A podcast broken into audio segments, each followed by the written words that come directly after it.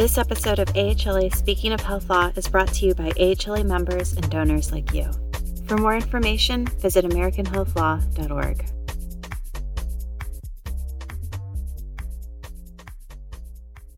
Hello, and welcome to the AHLA podcast, Use of Provider Compensation Benchmarks in 2021 and Beyond. My name is Emma Miller, and I'm going to be your host today. I'm an associate principal at ECG Management Consultants focused in provider compensation services. I'm joined today with representatives from four of the nationally recognized survey companies to discuss the most recently published benchmarks and how the data should be utilized. Hospitals and health systems rely heavily on published compensation data for establishing their provider compensation and as part of their documentation of regulatory compliance.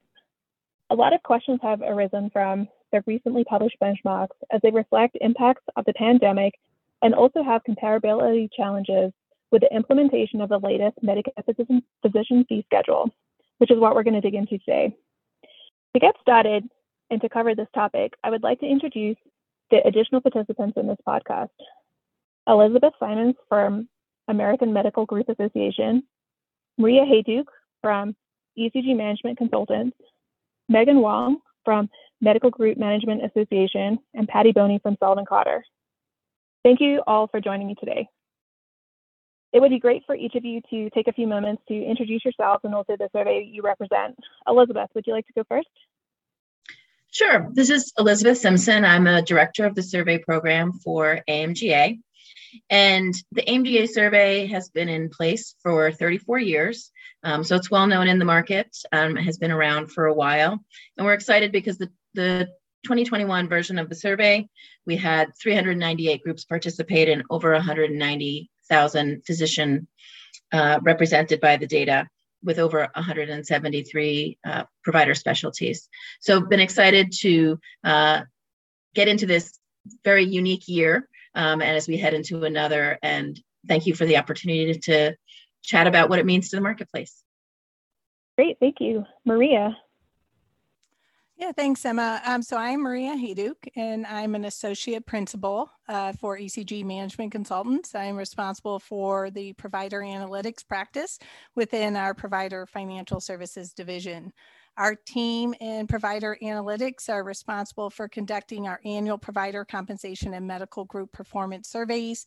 Uh, we do specialty association and society surveys as well as custom studies as requested by our clients.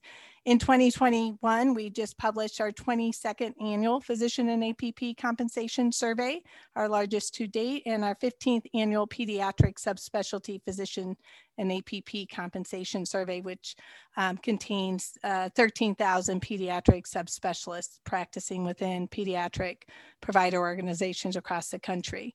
So in addition to these studies, we have a faculty physician compensation survey, as well as a medical group performance survey where we publish key financial performance benchmarks for large medical groups such as revenue, staffing, and provider expenses by service line.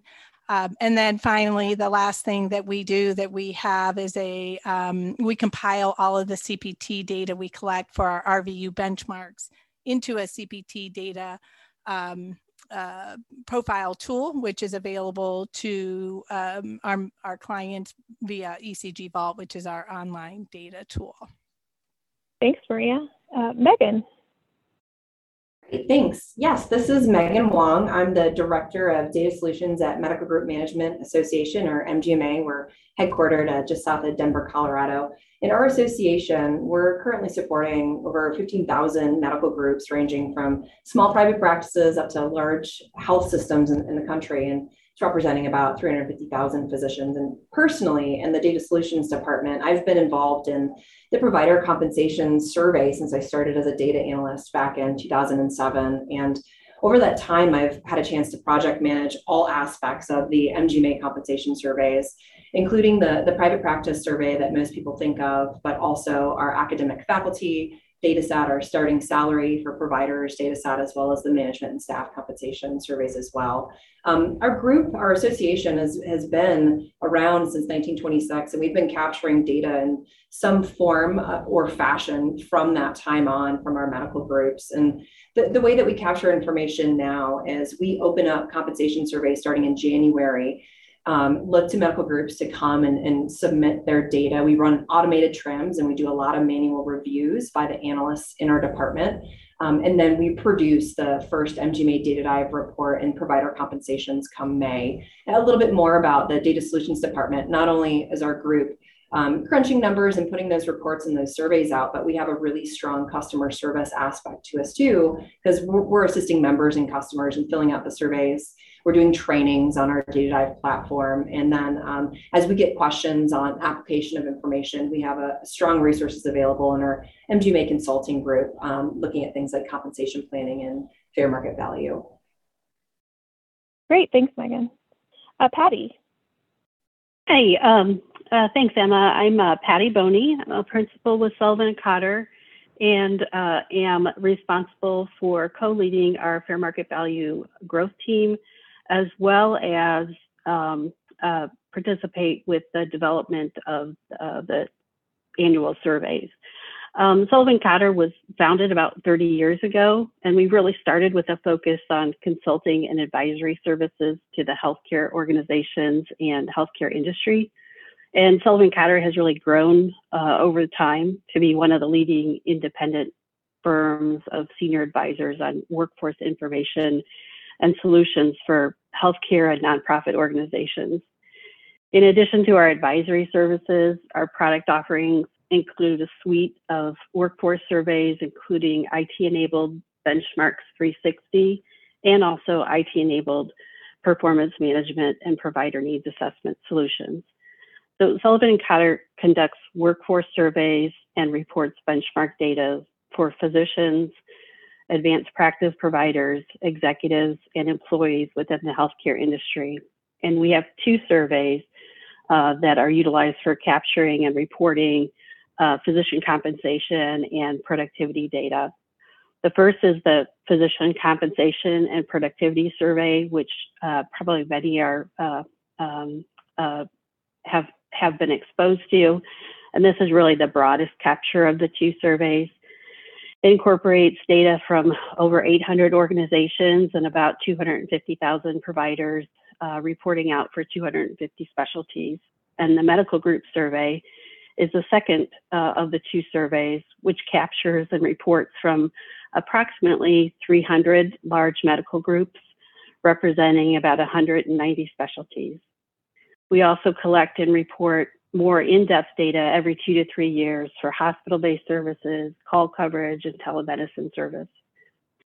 For the 2021 survey year, uh, Sullivan Cotter has provided three sets of data to the market. The first reflecting as reported data from 2020, including the COVID impacts. A second set of data set in consideration of the 2019 data, adjusted using trending information as to forecast what would have happened had the, had the pandemic not have happened. And then finally, um, a set of data that's really been uh, developed in consideration of the 2021 CMS physician fee schedule to reflect the anticipated changes to key metrics, including compensation, production, and uh, comp per work RVU rates.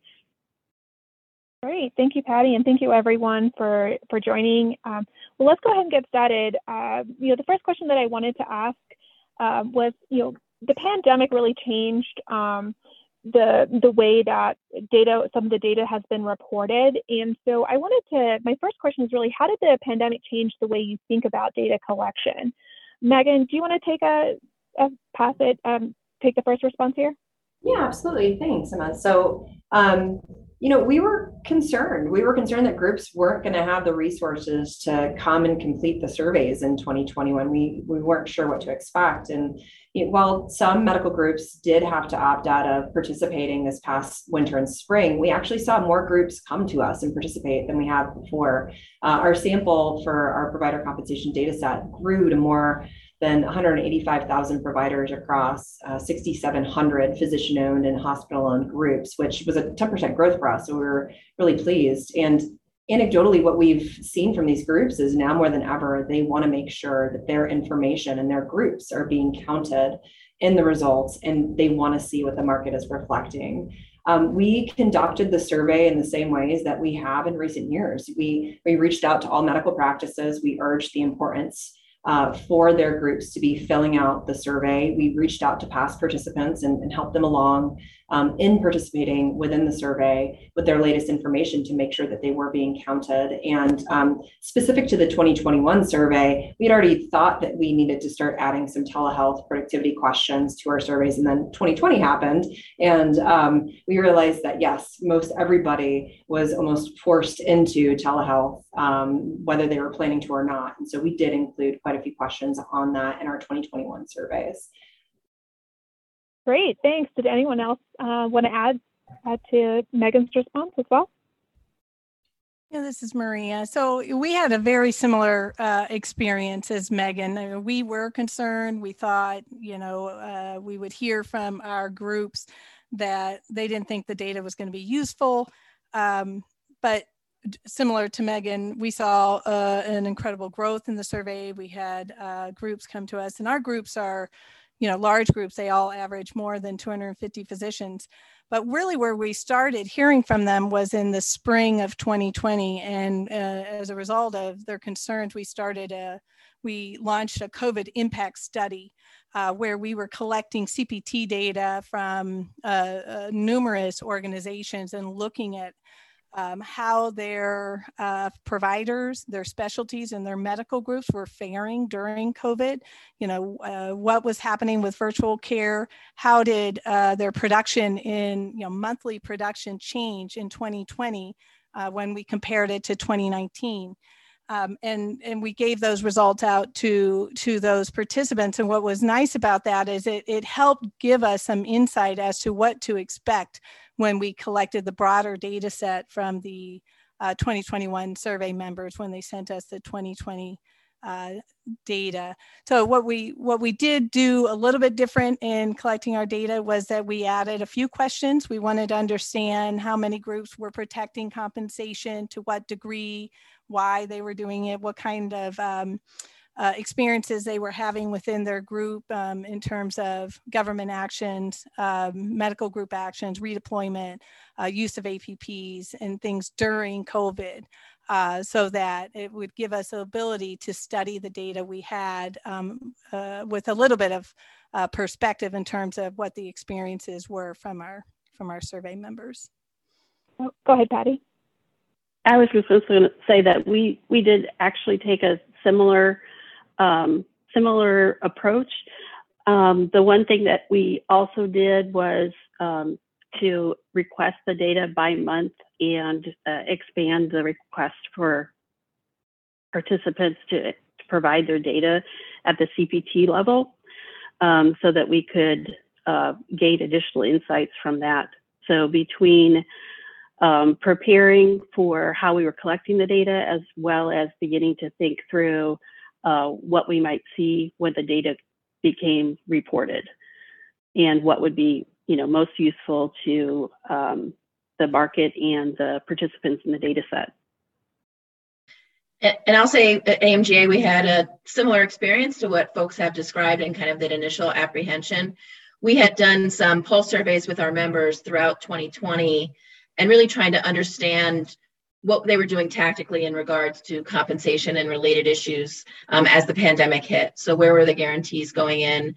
Um, what they were doing? Were they laying folks off or furloughing providers? And um, really gave us a picture of it was it was hard to get a handle on on one direction because there were so many directions that people were going and so we realized that it was going to be tricky to try to pull the right analytics for that um, so as we went into the survey process we really were like trying to collect additional information that just gave us context. So we were able to do some additional analysis for our members um, to say, look, without the, the guarantees in place, we think the compensation would have been at level X here.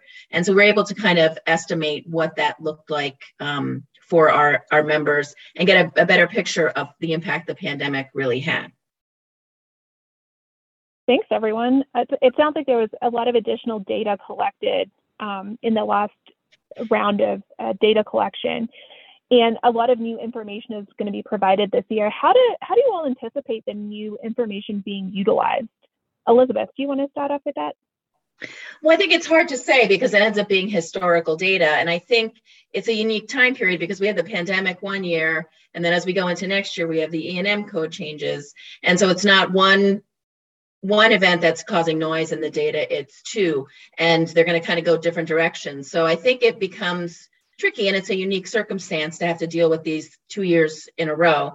Um, so that's what, as we thought about, and we're in our process now to get ready for the 2022 survey.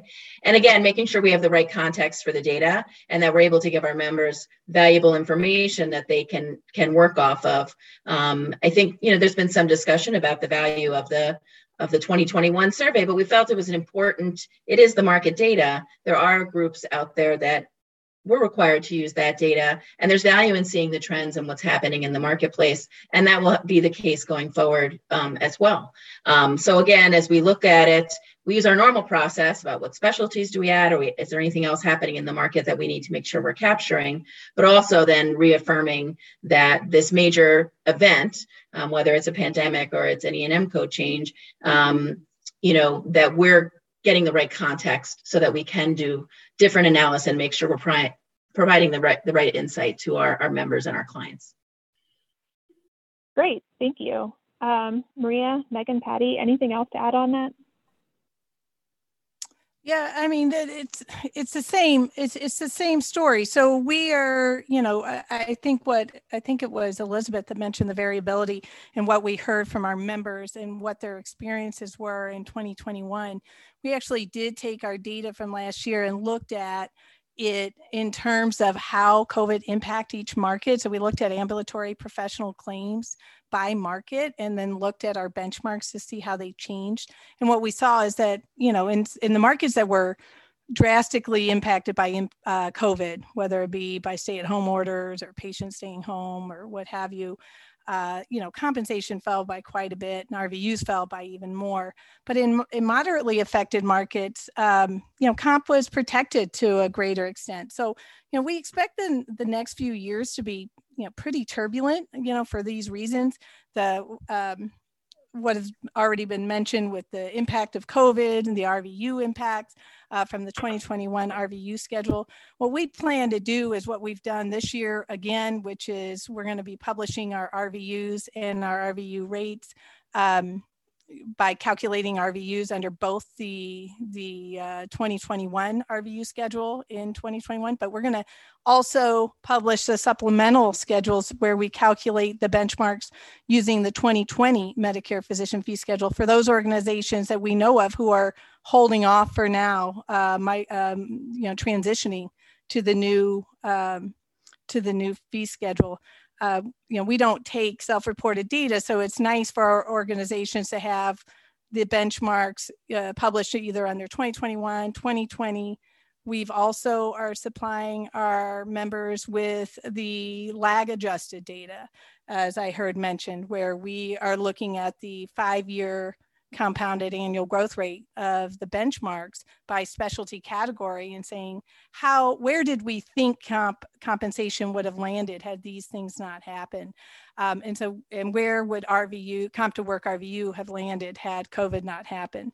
And the one request that we've gotten from our members is can you take your our your 2020 survey benchmarks lag adjusted to 2021 but use the 2021 RVU schedule to, so that we have benchmarks that have been that take uh, into account both COVID and the RVU change. So, um, you know, we we expect these things to take three or four years, but we're hoping to publish enough benchmarks that each of our groups will have access to the ones that are most aligned with how they're uh, incorporating the benchmarks within their compensation plans. Yeah, and I think that for Sullivan and Cotter, we we took the perspective that we really had. I mean, there were so many different needs in the market, so a need to study historically, like what happened and what might be like what might we learn from that, but also the real needs to be able to evaluate compensation for our fair market value needs.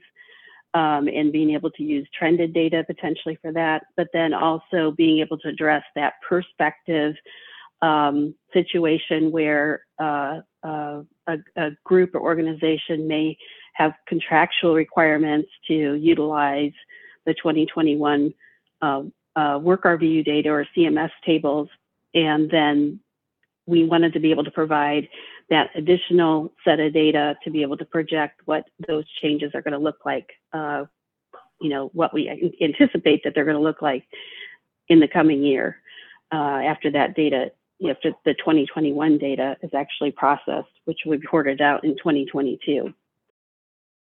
Yeah, Patty, that, that brings me to my next question. Um, you know, what are some of the questions that you're most frequently getting asked about the data that has been published and what what's some of the guidance that you're giving and um, cautions that you're also advising on related to the use of the benchmarks? Um, I'll, I'll just take a step back real quick and mention that MGMA has been capturing data much in the same way that I heard the other groups did in 2020 and looking at that information, um, it was new for us to capture it monthly and say, you know, what did compensation, staffing, revenue, um, all productivity look like monthly, and watch the data as it shifted and changed during the shutdowns in 2020. Um, the, the information bore out the same as what our large provider compensation data set that there was um, relatively you know stable to not increasing compensation for the groups that in our sample um, and while productivity did decline slightly, we did see some of that pick back up come the summer months. And the survey that we did was a great opportunity for us to reach out to medical practices and get context from them and hear from them that they were able to leverage things like furloughs or PTO to maintain compensation levels or government stimulus funds, um, which we saw play out when their compensation spiked in August when those government checks hit. So um, we saw a lot of the same things happen in our provider compensation data set too, that compensation did remain flat um, with productivity declining just a bit. And um, you know, people come to us and they ask, they're really curious what the data looks like and whether or not they should use it. And we say the, the same things that the, the other groups are saying, like it's a reflection of the market. Absolutely, you should be using this information.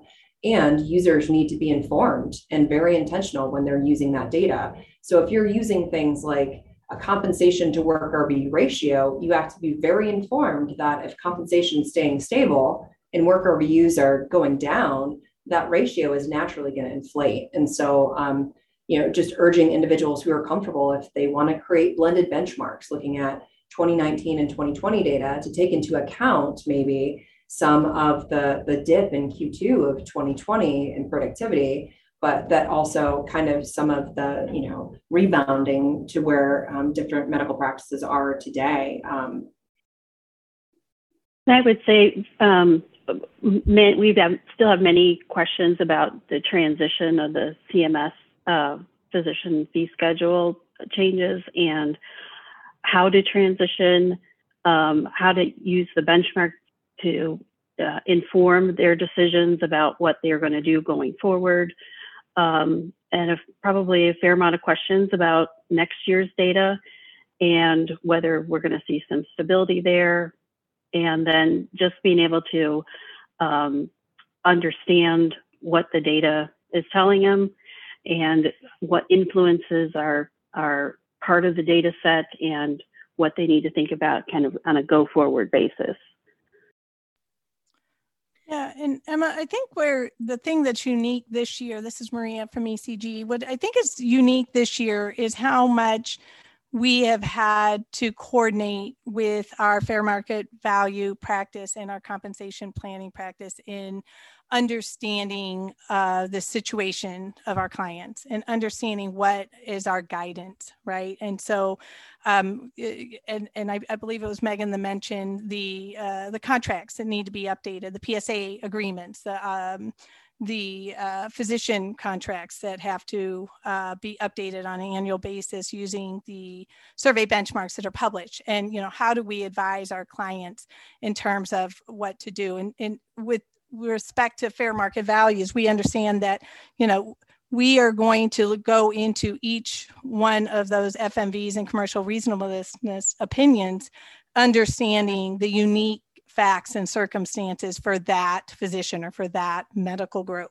And you know looking at the compensation looking at what's happened in that market look at the the rvus rvu threshold um, you know things uh, the production data um, and what the trends are in that market in order to uh, publish an, uh, or offer an opinion on um, on those arrangements. And so, and we've had to, as our compensation planning team has worked to uh, update compensation plan designs and looking at RVUs, RVU thresholds, and rates, and and and taking a look at an existing plan that uses three years of data blended from um, multiple surveys and then now you look at these benchmarks and you say, well, COVID impacted these.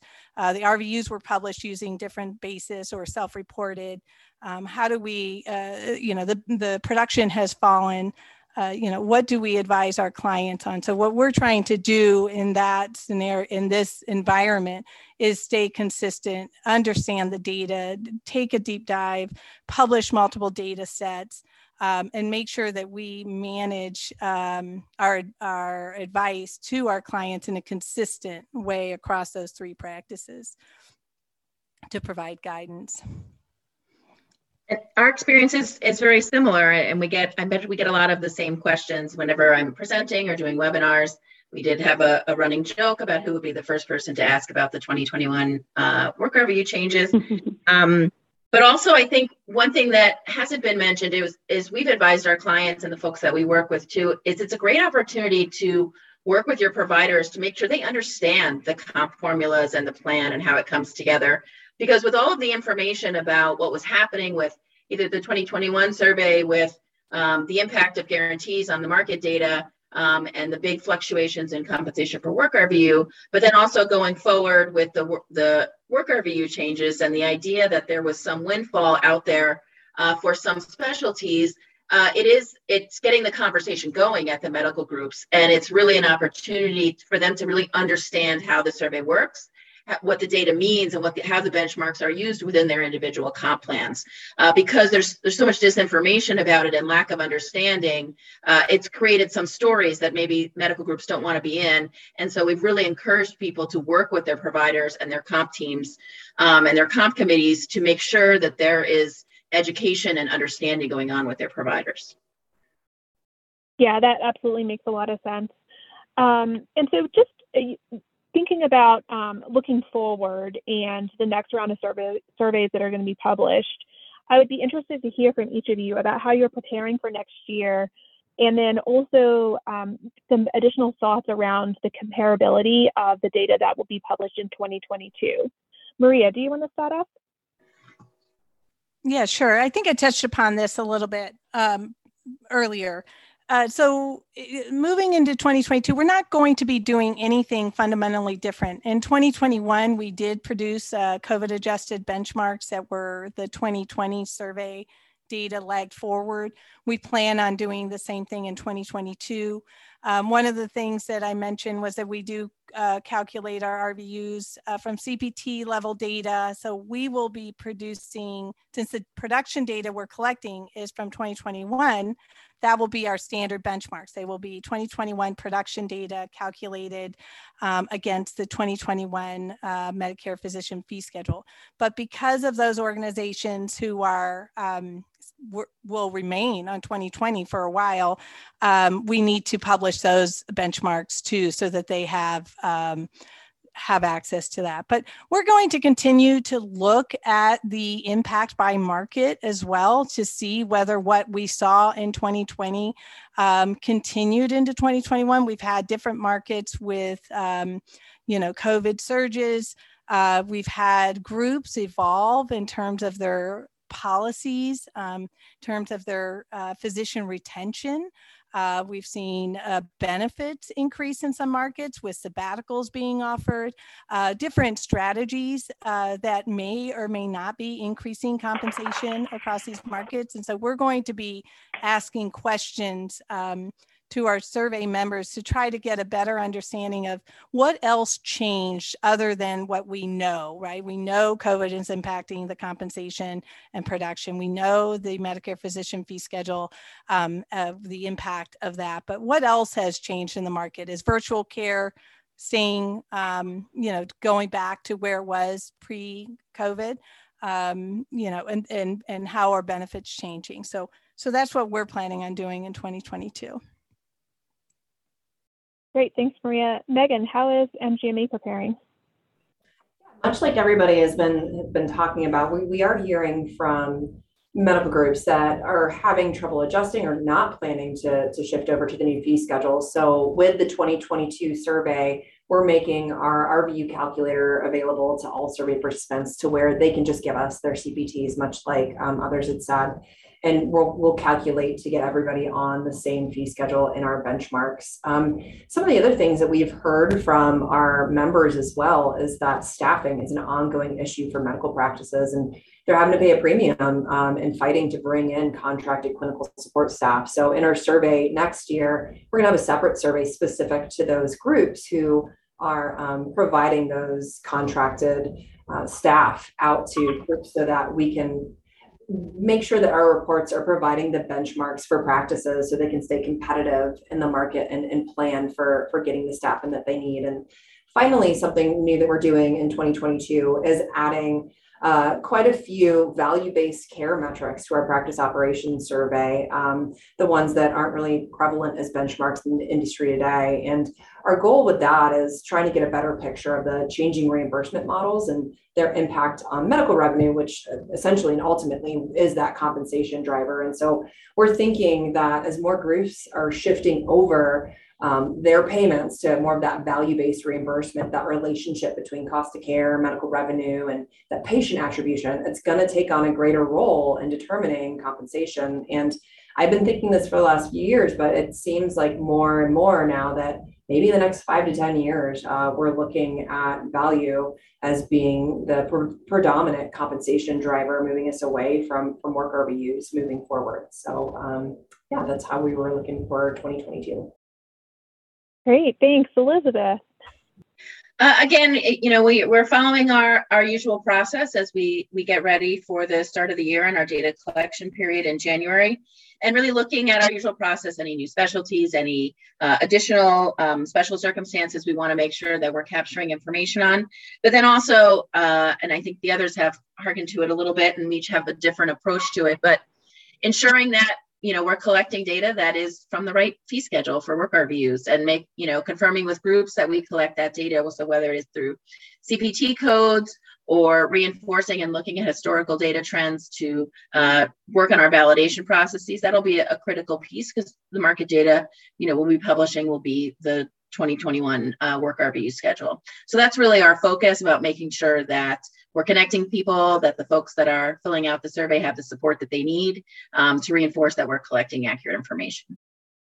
Perfect. Thank you. And Patty.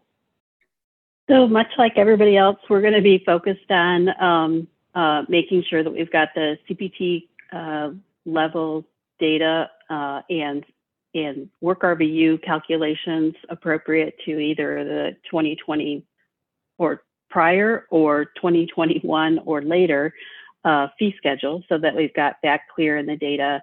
Um, and, and additionally, we're going to report out both for the 2020 work RVU assumption as well as the 2021 work RVU assumption. Um, there are some other things though that we're going to be doing in addition to that.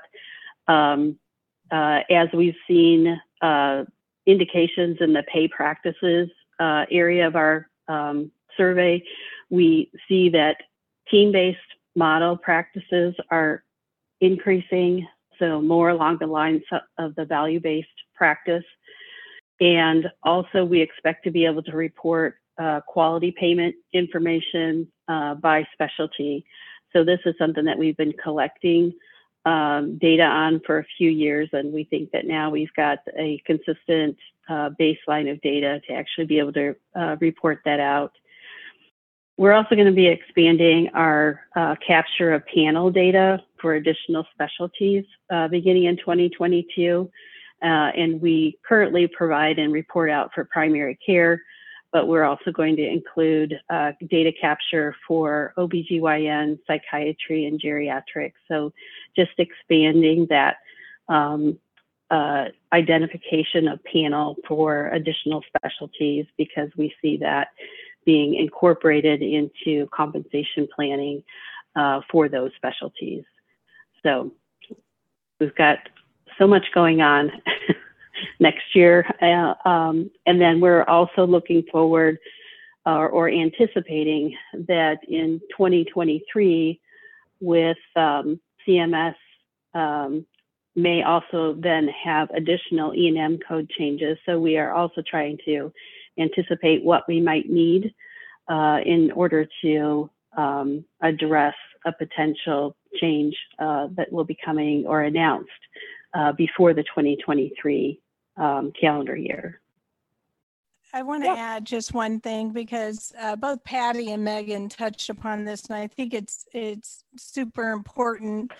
And it's around the value-based metrics and the reporting of those in 2022 and beyond. So, um, and I believe it was Patty that mentioned the primary care panel size, and um, you know, all of our value based metrics really for all of us have been focused around those measurements, you know, for primary care, right? So, you know, risk adjusted panel size, un- unadjusted uh, panel size, RAF scores, access, um, you know, quality payments. But really, what we're seeing from our clients, especially in our compensation planning um, practice, is around, uh, you know, what, what, how do we measure value for our specialist?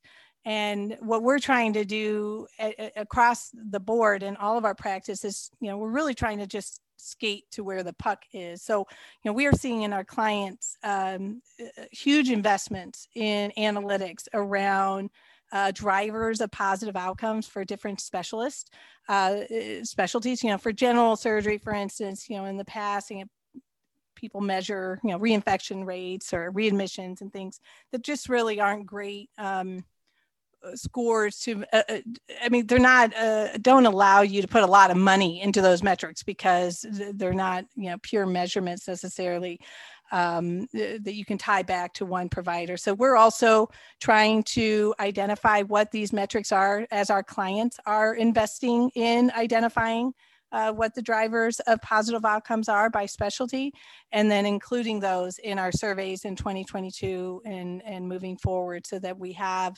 those measurements that that our clients are are looking for in order to to incent to a greater extent you know specialties beyond primary care.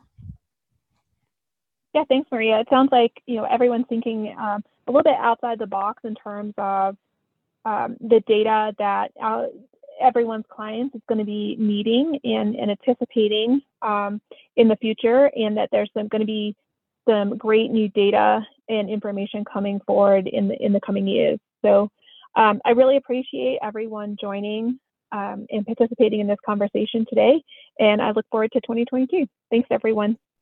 Thank, Thank you. you. Thanks.